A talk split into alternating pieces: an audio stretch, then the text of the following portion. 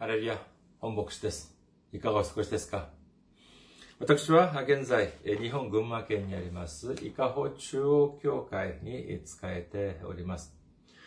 教会のホームページ申し上げます。教会のホームページ、日本語版は japan.ikahochurch.com です。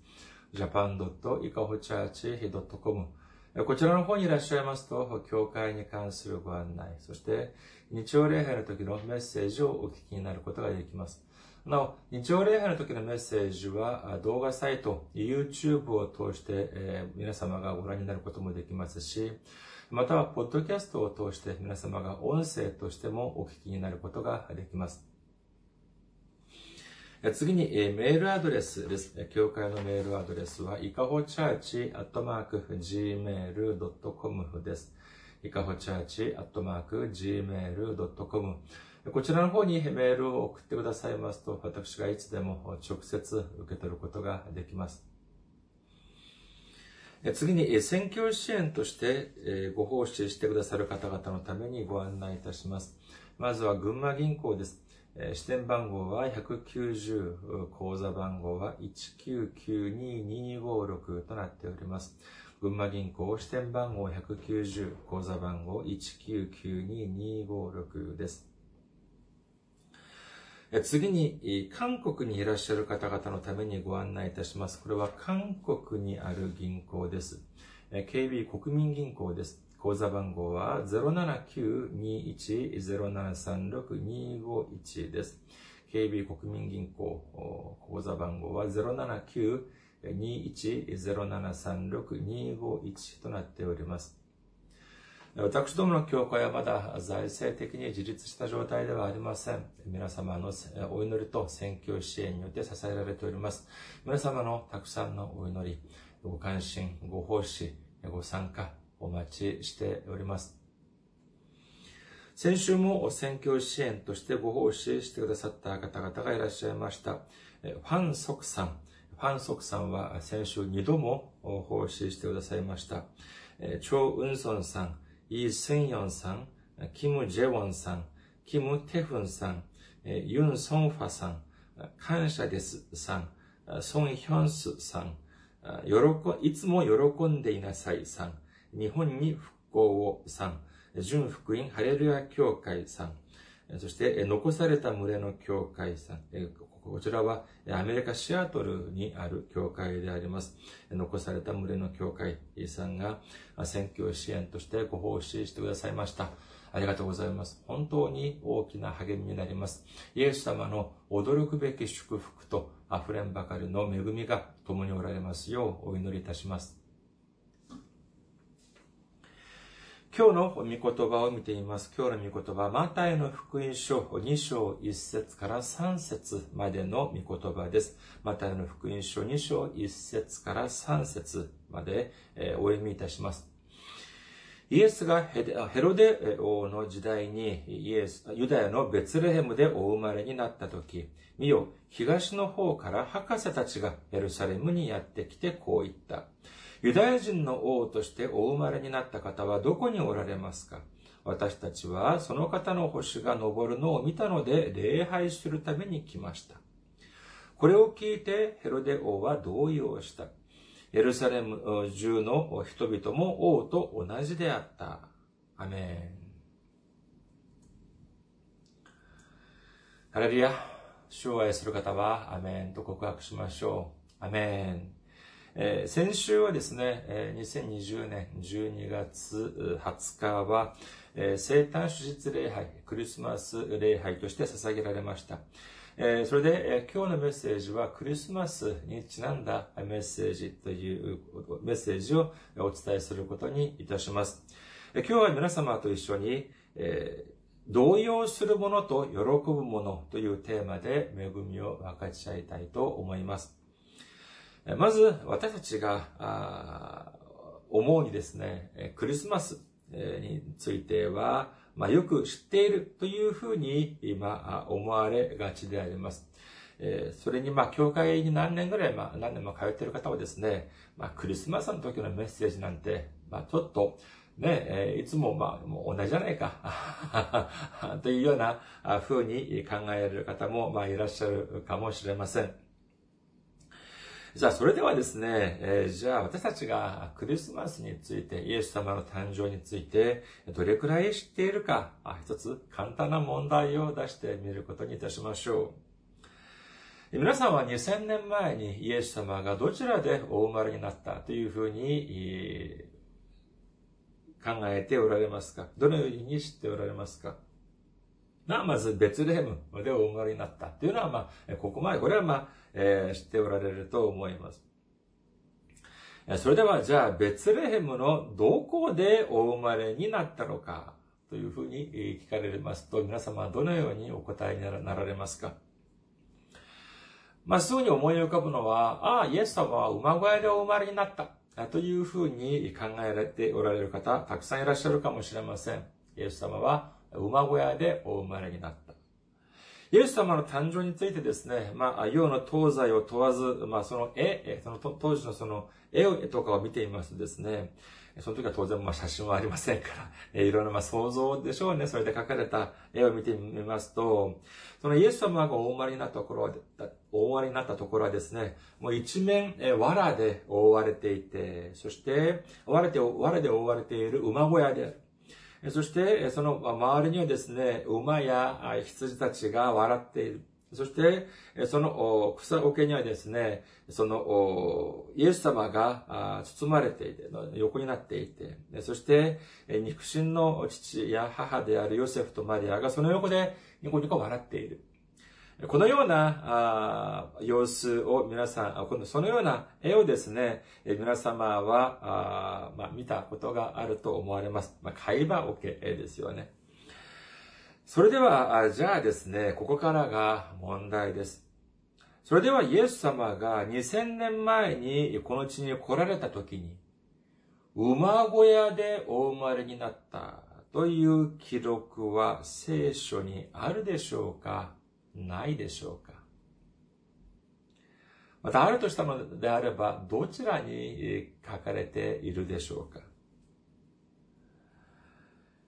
まあ、あの、まあ、答えを申し上げますとですね、聖書を見てみると、イエス様が馬小屋でお生まれになったという具体的な記録はありません。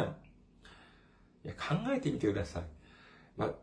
当時、えーまあ、今今もそうですけれども、その馬小屋のその中の衛生状態を考えてみてください。まあ、その、まあ、まあ、漫画とかですね、その絵とかで見てみると、まあ、そういう牛や馬や、そして羊たちが、まあ、可愛く見えるかもしれませんが、まあ、本当に清潔だとは言い難い、言いにくい、そのようなところであります。いくら今から2000年前だと言ってもですね、そのような衛生上、そのような衛生の、その環境、悪い環境の中で、ましてや、もう動物が行ったり来たりして、そしてね、えー、あの、まあ、いろいろ本当にあの、お物もあったかもしれません。そのような藁の上で子供を産んだということはですね、これは理解しがたい部分が多々あるというふうに思われます。しかしにもかかわらず、たくさんの人々が考えるに、イエス様は、えー、生まれたところは馬小屋であるというふうに、たくさんの方が考えられておりますけれども、その理由は何でしょうかルカの福音書を見てみますとですね、ルカの福音書に 2, 2章7節を見てみましょうか。ルカの福音書2章7節男子のウイゴを産んだ。そしてその子を布にくるんで貝羽桶に寝かせた。宿屋には彼らのいる場所がなかったからである。ルカの福音書2章12節あなた方は布にくるまって貝羽桶に寝ている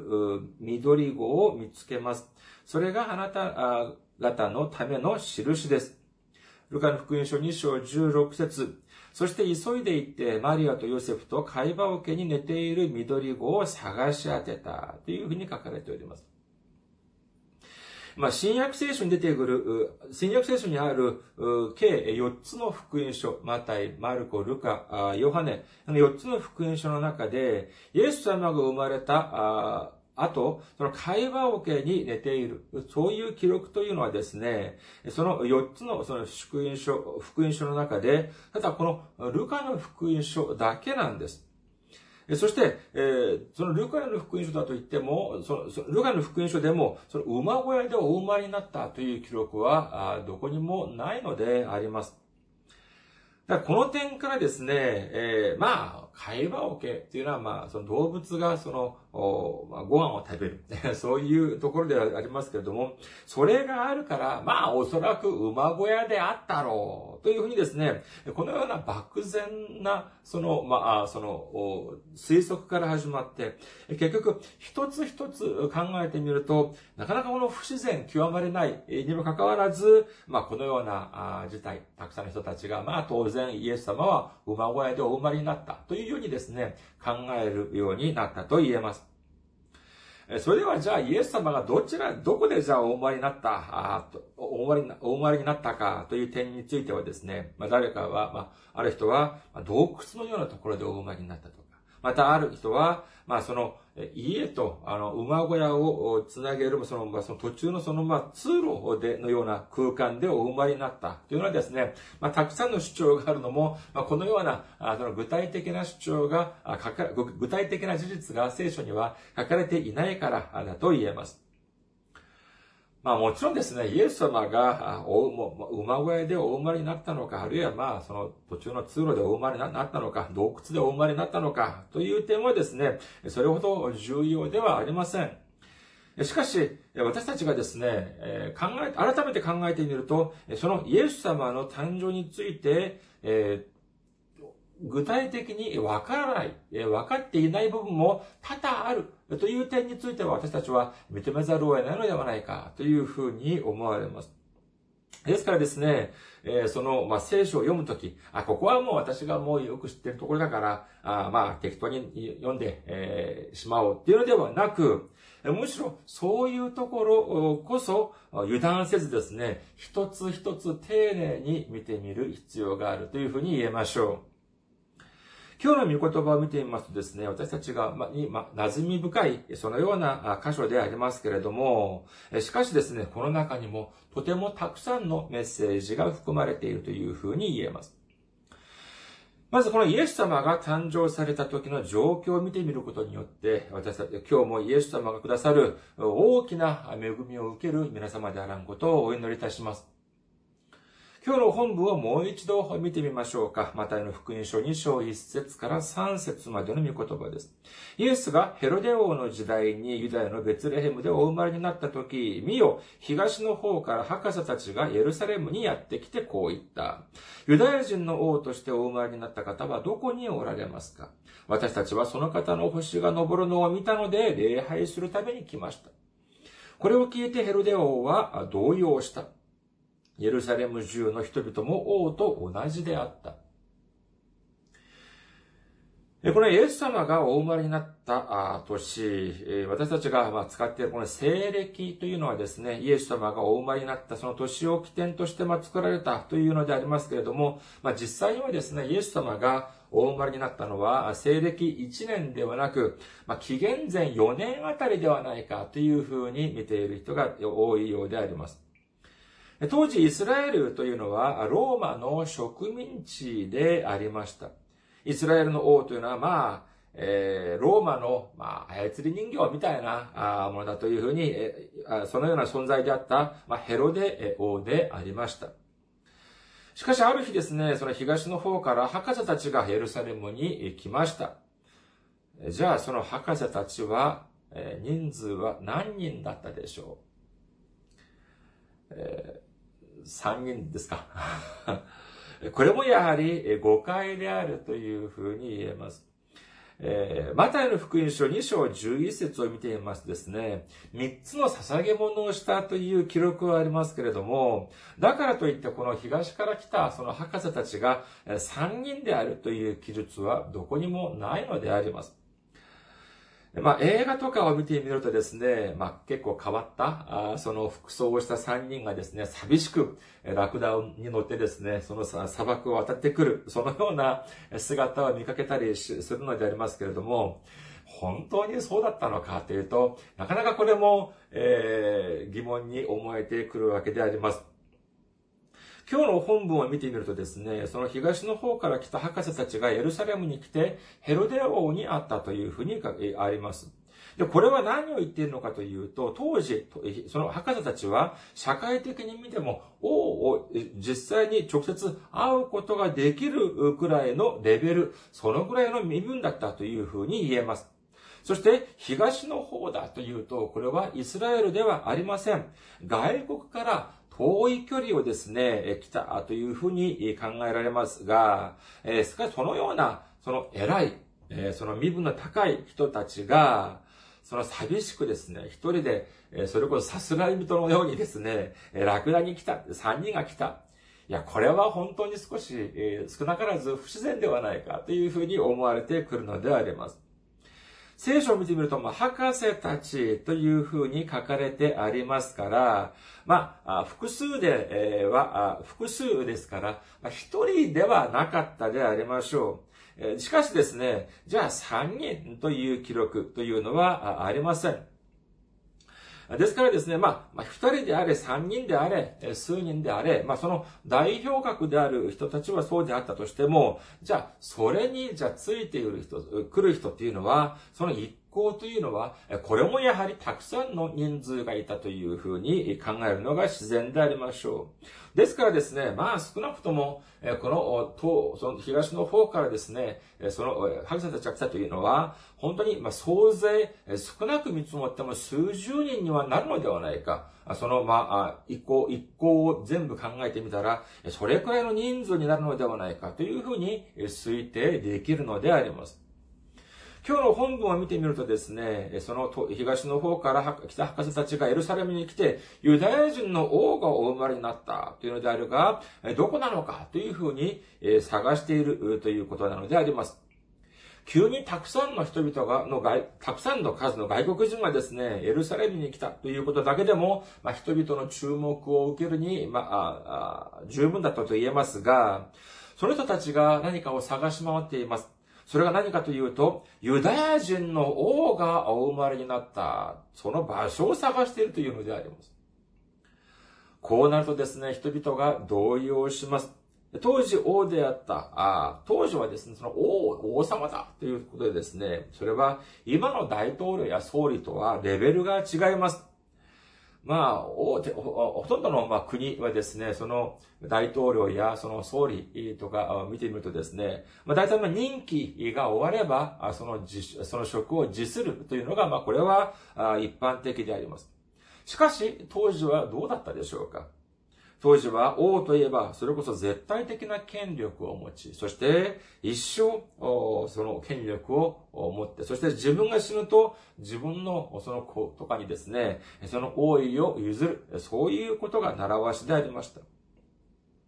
このような権力でありましたから、時にはですね、この王座をめぐって、えー、まあ、友人はもとよりですね、その両親や兄弟たちまで、そのその間で殺戮も起こるというのも、こういうのも多々あったわけであります。しかしですね、どういうわけか急に外国から偉い人たちが来てですね、ユダヤの王、ユダヤ人の王が生まれた。それでその王を探しに来たということであります。これはもうただごとではなかったはずであります。えー、今だとしてもですね、まあ、その、えー、その疑わしい、怪しい宗教の、その信仰宗教のリーダーではなく、本当に、例えばもう、もうえっ、ー、と、もう東洋、世の東西を問わずですね、えー、政府の高官とか、あるいは世界的に認められているその赤学、そのような学者たちがたくさん日本や韓国に来てですね、あ、今、この国に新しい王がお生まれになった。私たちはその方を探しに来た。もしこういう風な事態になったと考えてみてください。もしこのようなことが起こったらですね、私たちが今生きている20 21世紀だとしても、これはもうただならぬ事態が、になったというふうに言えるのであります。そして、しかしですね、この東東方の方から来たその博士たちがおっしゃるのが結構変わっています。なんておっしゃっているのかというと、噂を聞いてきた。もうそのレベルではありません。そうではなく、星を見て、星が昇ったのを見て、えー、そして礼拝を捧げに来た。というふうに言っているのであります。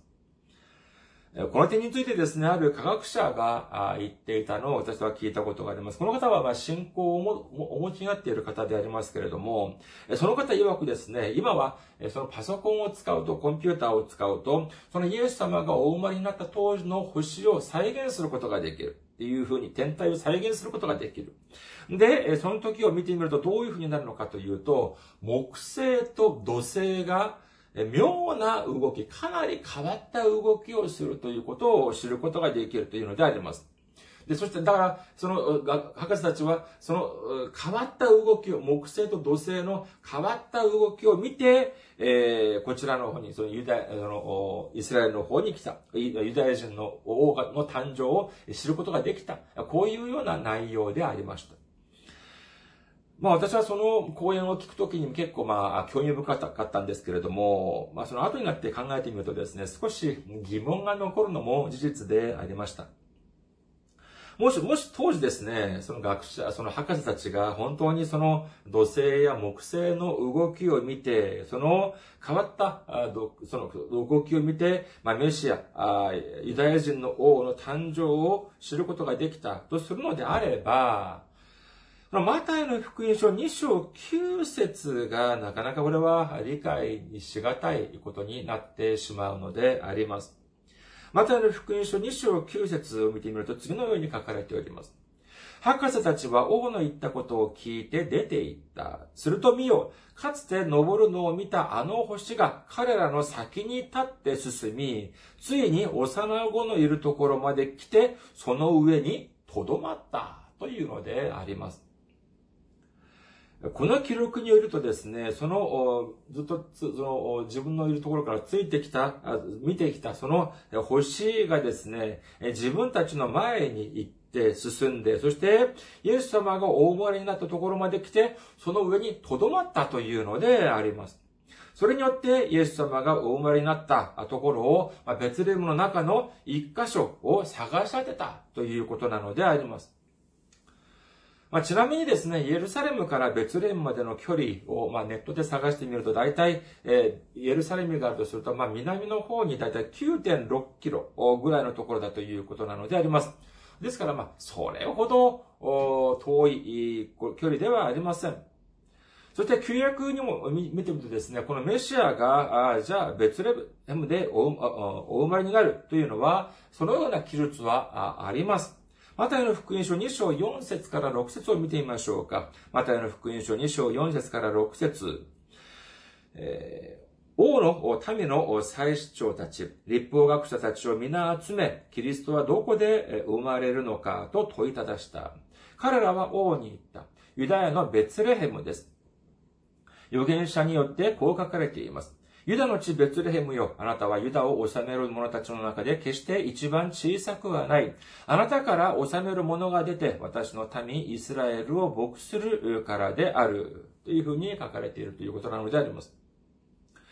この博士たちが、まあ、ユダヤ人の王を探しているという噂を聞いてですね、一番緊張したのは当時のそのヘロデ王でありました。彼はですね、その当時のその最高の知識人たちを集めて、そして、え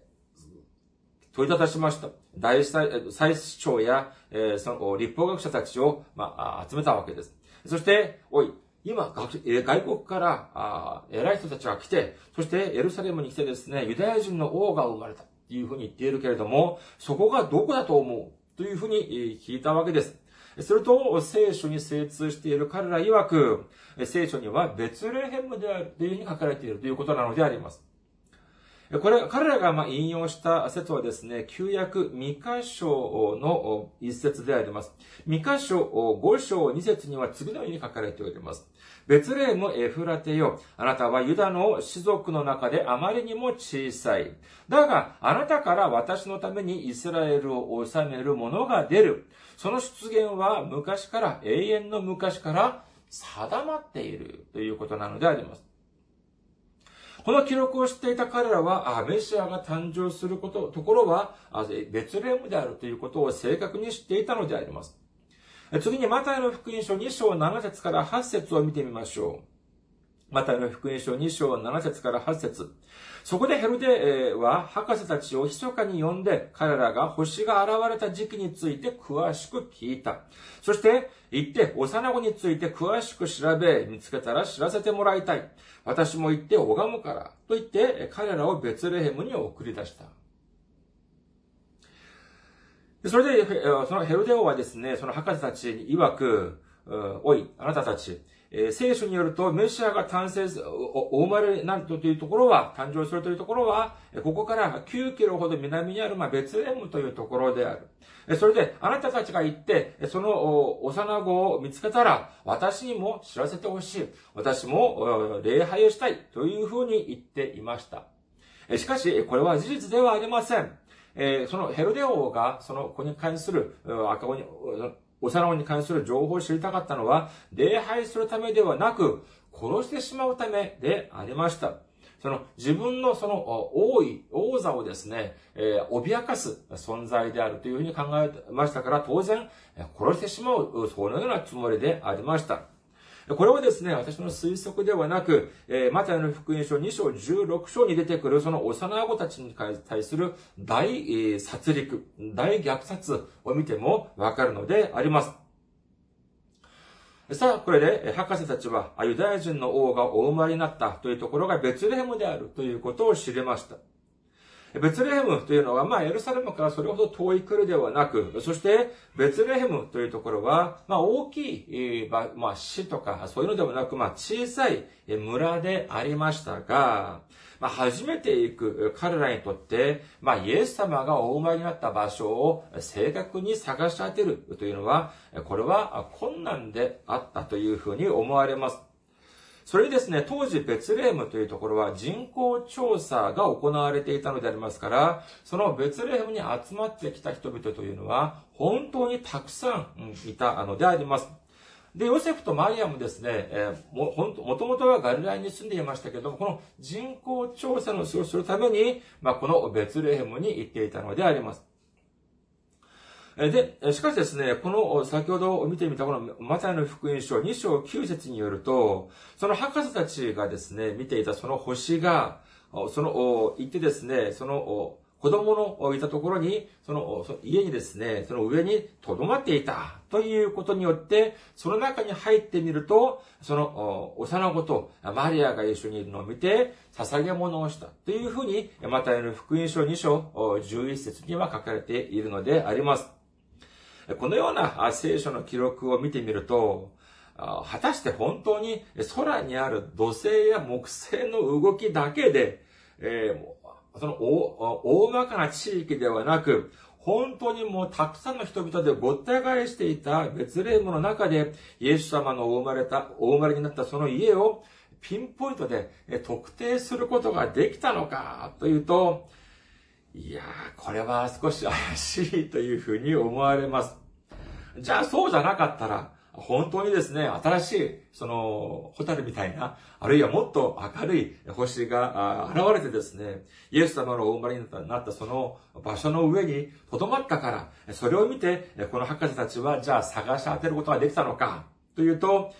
これも、さあ、正確には、その、この聖書の記述だけでは、分かりかねるのであります。これはですね、本当に後になってですね、えー、遠い未来にですね、えー、本当に天国に行って、博士たちにお目にかかってですね、え、どうやってそこを探し当てることができたんですか？っていうふうにお伺いするしかないのではないかというふうに思われます。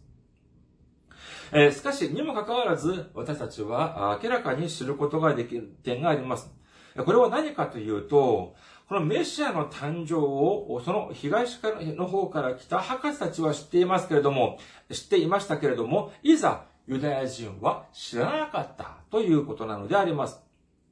当時、最高の知識人であった、その祭司長や、その立法学者たちは、イエス様、そのメシアが、メシアが、その来るという聖書の記録は知っていました。まあ、旧約聖書を見てみるとですね、創世記から始まって、その最後のマラク書まで、本当にたくさんあの、その記述、そのメシアに関する記述があります。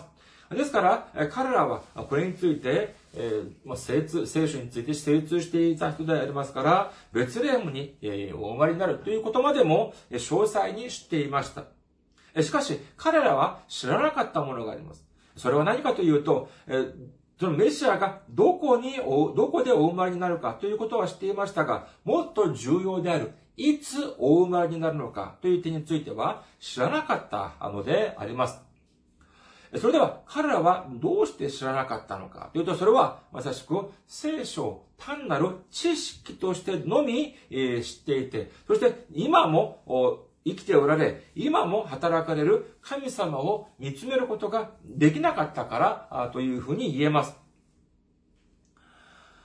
新しく王が生まれました。これによって、えー、不安を感じたヘロデ王とイスラエルの民は本当に不安、も動揺したということなのであります。不安を感じたあもうどどということなのでありましょう。しかし、その、え空に、天に昇った星を見つめた、そして星を見つめて、メシアの誕生を知った、その博士たちはどうだったでしょうか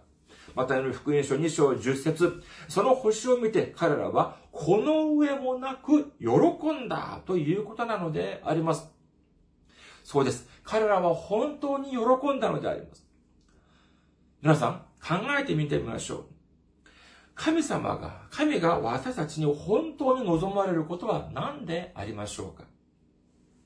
イスラエルの民が400年近い奴隷生活の末に、モーセの導きのもと、エジプトを脱出しました。その人口はだいたい200万人くらいであったというふうに神学者たちは見ています。彼らが、航海を、の間を渡り、そして、え神様に従順し、最後まで従順したのであったのであれば、彼らは父と蜜の流れるカナンの地を占領することができたはずであります。しかし、彼らは従いませんでした。神様はカナンの、彼らに対してカナンの地を征服することができるというふうにおっしゃいましたが、彼らは、いえいえ、私たちはできませんというふうにしてしまったのであります。従わなかったのであります。その結果どうなったのかというと、彼らは40年間荒野をさまようことになります。その荒野というのは、食べるものは愚か、水もないところなのであります。そこにはですね、でもその荒野、そのような荒野で200万人を、になる、そのような人々が40年も生き延びたということはですね、本当に驚くべきことであります。今も、やれ聖書は偽物だ、やれ作り話だというふうに言っている人はいますけれども、しかし、このような200万人以上の人々が40年も生き延びたということについては、そのように主張する人も証明することができないのであります。どうしてこのようなことが可能だったのかわからないということなのであります。それでは、そのようなたくさんの人々が、じゃあどうやって40年間も生き延びることができたのでありましょうか？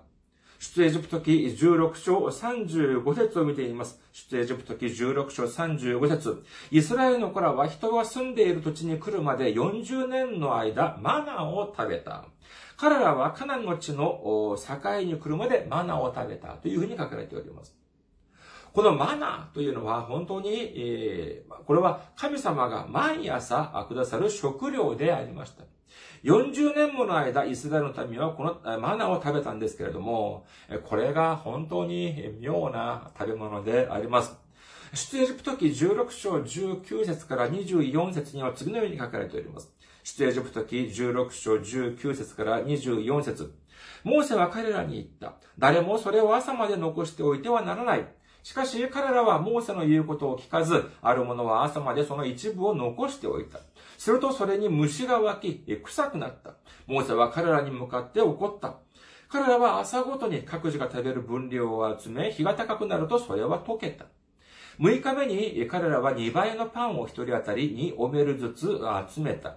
2オメルずつを集めた。回収の上に立つ者たちが皆モーセのところに来て告げると、モーセは彼らに言った。主の語られたことはこうだ。明日は全く休みの日、主の聖なる安息である。焼きたいものは焼き、煮たいものは煮よ。残ったものはすべて取っておき、朝まで保存せよ。モーセの命じた通りに彼らはそれを朝まで取っておいた。しかし、それは臭くもならず、そこにウジ虫も湧かなかった。というふうに書かれております。モーセは彼らに曰く、朝、それを集めると、そのマナーを集めると、次の朝までそれを保存しておいてはならない。全部食べてしまいなさいというふうに言っておいたのであります。そして、それがどうなるのかというと、そ一日ごと、毎その毎日毎日、その日の分のマナーを集めなければなりません。まあ、これを見てですね、まあ、変わった自然現象だというふうに言ってしまうかもしれませんが、問題は、じゃあこの安息日というのがあります。安息日は何もしてはならない。えー、では、じゃあ、その、そ、そ、じゃあ安息日はじゃあ植えなければならないのかというと、安息日の前日は、だけに限って、2日分のマナーを集めても大丈夫だというふうに言ったのであります。で、その安息日の前日に2日分集めて、本当だったら普通の日は、次の日になると、もう虫が湧いて、それで匂いが、匂いが出てきて、食べられなくなるけれども、安息日の前日に限っては、2日分集めて、それを次の日の安息日まで保管しても、虫が湧いたり、匂いがしたり、そういうことはなかったというのであります。そして、安息日の朝はですね、マナーも、その、集めることができなかったというのであります。このようなことが、まあ、一度や二度起きたら、まあ、偶然と言ってしまうかもしれませんけれども、これが40年もの間、一つの誤差もなく同じく起こったということなのであれば、これはもう自然現象ではありません。それこそ驚くべき神様の働きであるというふうに言えましょう。それでは神様はどの、どうしてこのようにされたのでありましょうかね、一日、めんどくさいから一日たくさん集めてですね、それをまあ保存しておいて、必要に応じて食べれば、それで良かったじゃありませんか。しかし、神様の考えは違いました。その理由は何か？というと、それこそ、それはまさしく、神様が、に対して人々が神様を頼ってほしい、それを望まれていたのであります。農業をしたり、または家畜を養ったりすると、そういうふうになると、すべてが自分自身の努力によって、その糧を得られた、そのように考えることもできます。しかし、毎日毎日朝ごと神様がくださるマナを食べるようになれば、これはもう本当に神様だけを頼るしかないというふうになってしまうのであります。はじめは本当に不安だったでしょう。今日集めてマナを食べると明日はもう食べられません。明日まで取っておくと食べられません。すると、毎朝毎朝、そのマナを食べて、その一日一日を過ごすということになります。それではですね、どうなるのか、本当に不安だったはずです。明日マナが降らなければ、明日マナを得らな得ることができなければ、飢えてしまいます。本当に不安だったはずです。しかし、こういうふうになってくるとどういうふうになるのかというと、そうです。神様だけを見つめる、神様だけを頼るということになったのであります。神様に従わず、神様の御言葉をに従わなかった当時のイスラエルの民たちにととっては、まさしくこのような教えが必要だったのであります。そしてこれによって彼らが悟ったのは何でしょうか？新明記8章3節それで主はあなたを苦しめ飢えさせて、あなたも知らず、あなたの人たちも知らなかったマナを食べさせてくださった。それは、人はパンだけで生きるのではなく、人は主の御口から出るすべての言葉で生きるということをあなたに分からせる、分からせるためであったというふうに書かれております。私たちは私たちの努力によって得られた、あその食料ではだけでなく、神様がくださる御言葉によって私たちが生きていくのか、神様のくださる恵みによってえ私たちが生きていくんだ。そして神様がくださる祝福によって私たちが生きていくんだということを知ることになったということなのであります。えー、また、その、再び、その、東の方から来た博士の話に移ってみたい、話を戻してみたいと思います。まあ、東方から来た博士、え、でありますけれども、まあ、聞こえはいいかもしれませんが、ユダヤ人たちにとって、え、彼らは違法人でありました。しかし、え彼らは本当に、これは本当に驚くべきことなのであります。何かというと、その、当のユダヤ人たちは自分たちの王が生まれたのを知らなかったけれども、違法人たちは、そのユダヤ人たちの王が生まれに、お生まれになったということを知っていたということなのであります。これについてですね、マラキ書一章十一節には次のように書かれております。火の昇るところから火の沈むところまで私の名は国々の間で偉大であり、すべての場所で私の名は名のために清い捧げ物が捧げられ、甲がたかれる。誠に国々の間で偉大なのは私の名。万軍の主は言われる。というふうに書かれております。そして、マタイの福音書12章21節には次のように書かれております。マタイの福音書12章21節違法人は彼の名に望みをかけるというふうに書かれております。本当に驚くべきことであります。神様が選ばれたイスラエルの民ではなく、むしろ違法の地で神様の名が高められる。このように、もう旧約聖書にも書かれております。今のこの世界はどうでしょうか？神様の皆、そしてイエスの、イエス様の皆がイスラエルではなく、アメリカやヨーロッパ、そしてアジアの方でよっぽど高められているということによってですね、このような予言が成就されているということを私たち私たちは知ることができるのであります。イエス様は再び来られます。このような内容はイエス様もおっしゃっていて、そしてその、それ以外にもたくさん言及されております。イエス様が再び来られる時にどのようなお姿であるということも書かれているので、克明に書かれているのであります。ヨハネの目視録一章七節見よ、その方は雲と共に来られる。すべての目が彼を見る。彼を突き刺した者たちさえも、血のすべての部族は彼のゆえに胸を叩いて悲しむ。しかり、アーメン。本当に、え驚くべきことであります。しかしですね、じゃあ、いつ来られるのかというの問題のは問題でありますけれども、これについてイエス様は次のようにおっしゃっております。またの福音書25章13節ですから目を覚ましていなさい。その日、その時をあなた方は知らないのですから。そうです。私たちは目を覚ましていないと、その時を知らない。だから目を覚ましていなさいというふうにおっしゃっております。それでは、目を覚ましているというのはどういうことでありましょうかヘブル人の手紙12章2節信仰の創始者であり、完成者であるイエスから目を離さないでいなさい。この方はご自分の前に置かれた喜びのために、恥ずかしめをものともせずに十字架を忍び、神の御座の右に着座されたのです。そうです。私たちが信じるべき方であるイエス様、私たちの感染者であるイエス様から目を離さないということ。それこそがまさしく目を覚ましているということであるあるということを信じる皆様であらんことをお祈りいたします。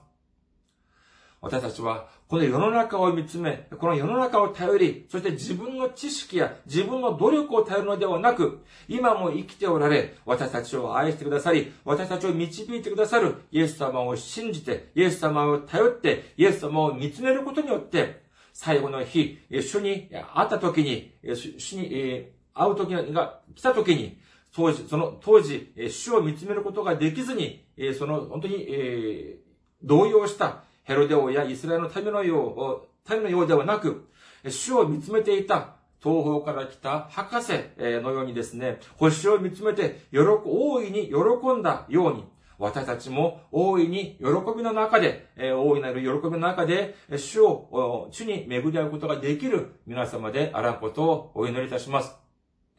ありがとうございます。また来週お会いしましょう。